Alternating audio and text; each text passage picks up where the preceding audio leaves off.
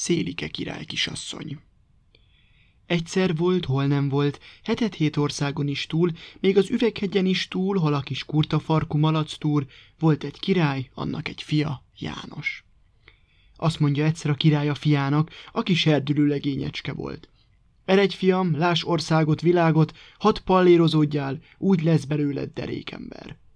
Kétszer sem mondotta ezt János királyfi, Tarisznyát vetett a nyakába, botot a kezébe, elbúcsúzott apjától, anyjától, és ment hetet-hét ország ellen. Amint megy mendegél, találkozik az úton egy rettentő, hosszú, vékony emberrel. Köszönti a királyfi a hosszú ember, fogadja. Aztán nézte, nézte János királyfi a hosszú embert, és szeme szája tátva maradt az erős csodálkozástól, mert ő még ilyen hosszú embert nem látott. Kérdezte, ki vagy te? Mi vagy te? Mi a mesterséged? Felelte a hosszú vékony ember. Az én nevem villámgyors. Olyan sebesen futok, mint a villámlás, még annál is sebesebben. No, azt szeretném látni, mondja a királyfi. Még jóformán ki sem mondja, előugrik a bokrok közül egy szarvas. Utcu, utána villámgyors, egyet szökik, kettőt ugrik, s utaléri a szarvast, mondja a királyfi. Már most csak ugyan elhiszem, hogy olyan sebesen tudsz futni, mint a villámlás. Gyere velem, legyünk kenyeres pajtások, bizony nem bánod meg.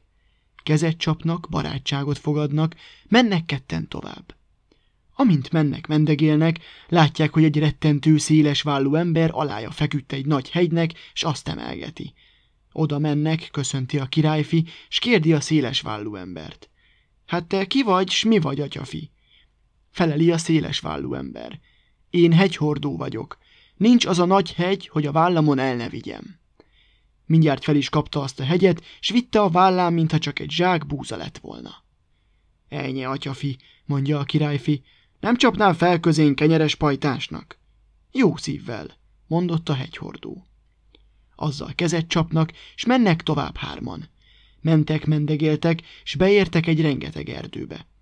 Hát ott egy rengeteg széles mellű ember csak ráfúj a fákra, rettentő szél kerekedik, s a fák szörnyű nagy recsegéssel, ropogással döndülnek a földre.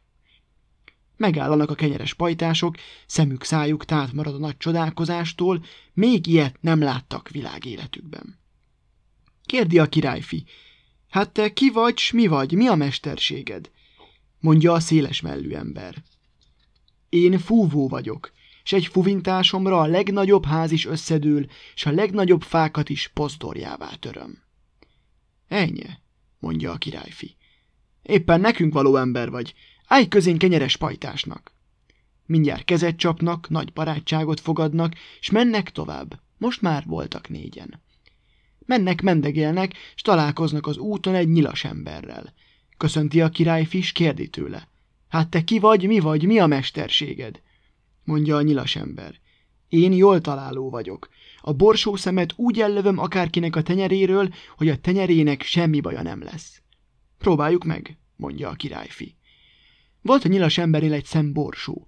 Azt a királyfi tenyerén kitartotta, és a nyilas ember csak ugyan úgy ellőtte, hogy a királyfi tenyerét a nyíl még csak nem is súrolta.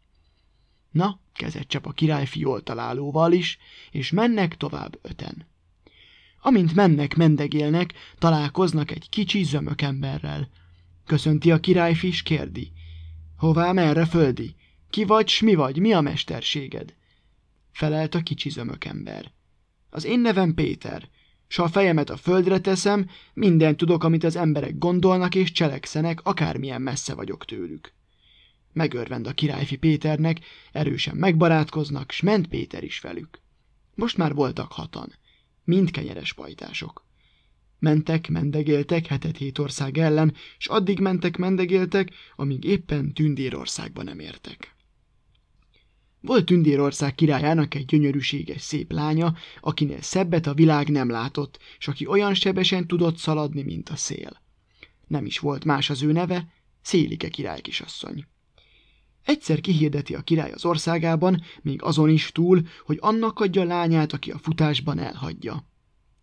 Hallják ezt a kenyeres pajtások, fölmennek mind a királyhoz, s ott előre taszigálják villámgyorsat, hogy hát ez a pajtásuk szerencsét próbálna. Jól van, mondja a király, csak próbálj. Tengernép gyűlt a király udvarába, hadd lássák, melyik tud jobban futni, Szélike vagy a hosszú langaléta ember. Megfutamodik Szélike, utána villámgyors, egyet ugrik, kettőt szökik, és úgy elhagyja Szélikét, hogy az nagy erős szégyenkezésében keservesen sírni kezdett. Azt mondja a király villámgyorsnak. Hiszen sebesen futottál, az igaz, de bizonyosan valami baja van a lányomnak. Tegyünk még egy próbát.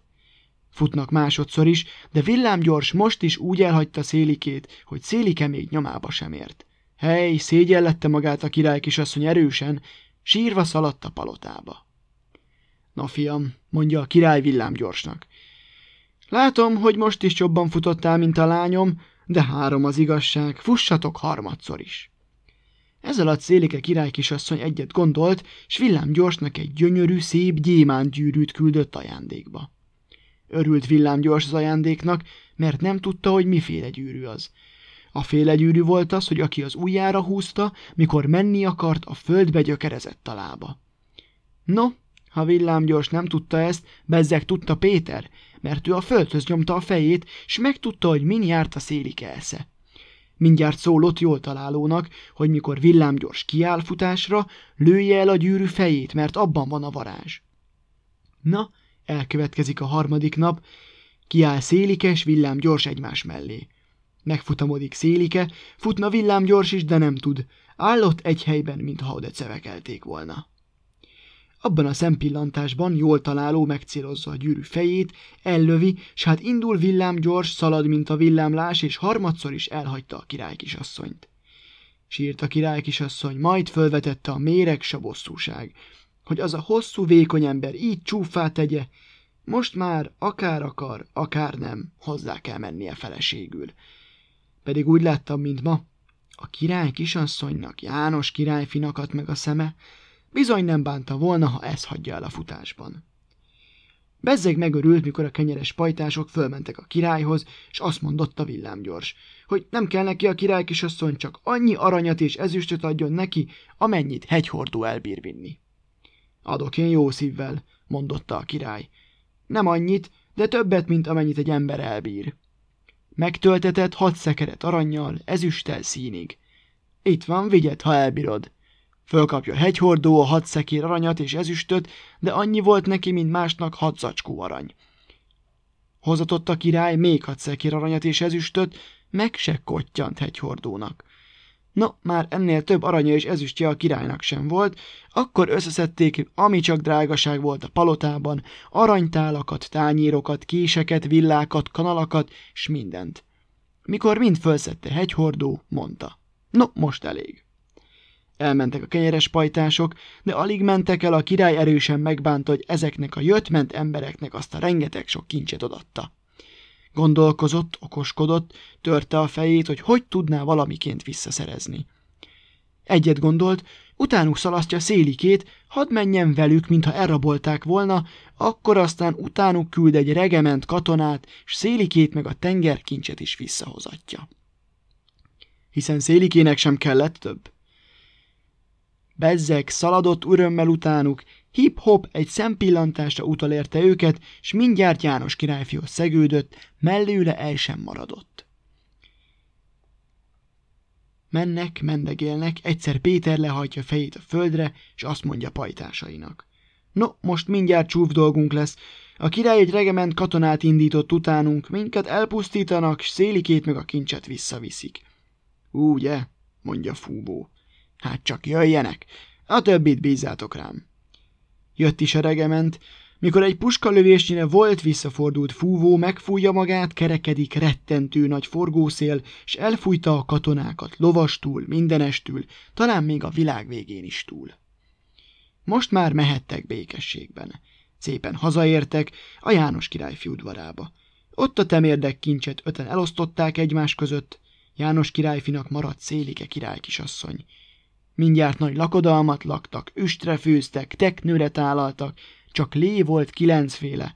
Én is ott voltam ebédre, ettem, ittam, jól mulattam, s aztán szépen elkullaktam. Itt a vége, fuss el véle.